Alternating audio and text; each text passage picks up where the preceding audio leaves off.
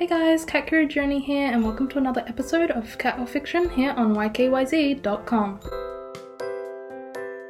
Hey guys, another relaxed episode today. I wanted to talk about some funny things that your pets do that have you convinced that they aren't totally normal.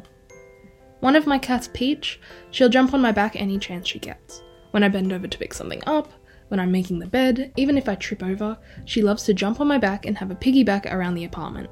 I personally think she loves the view that it gives her. My other cat, um, Chompy, the little black one, he's the loudest drinker in the world.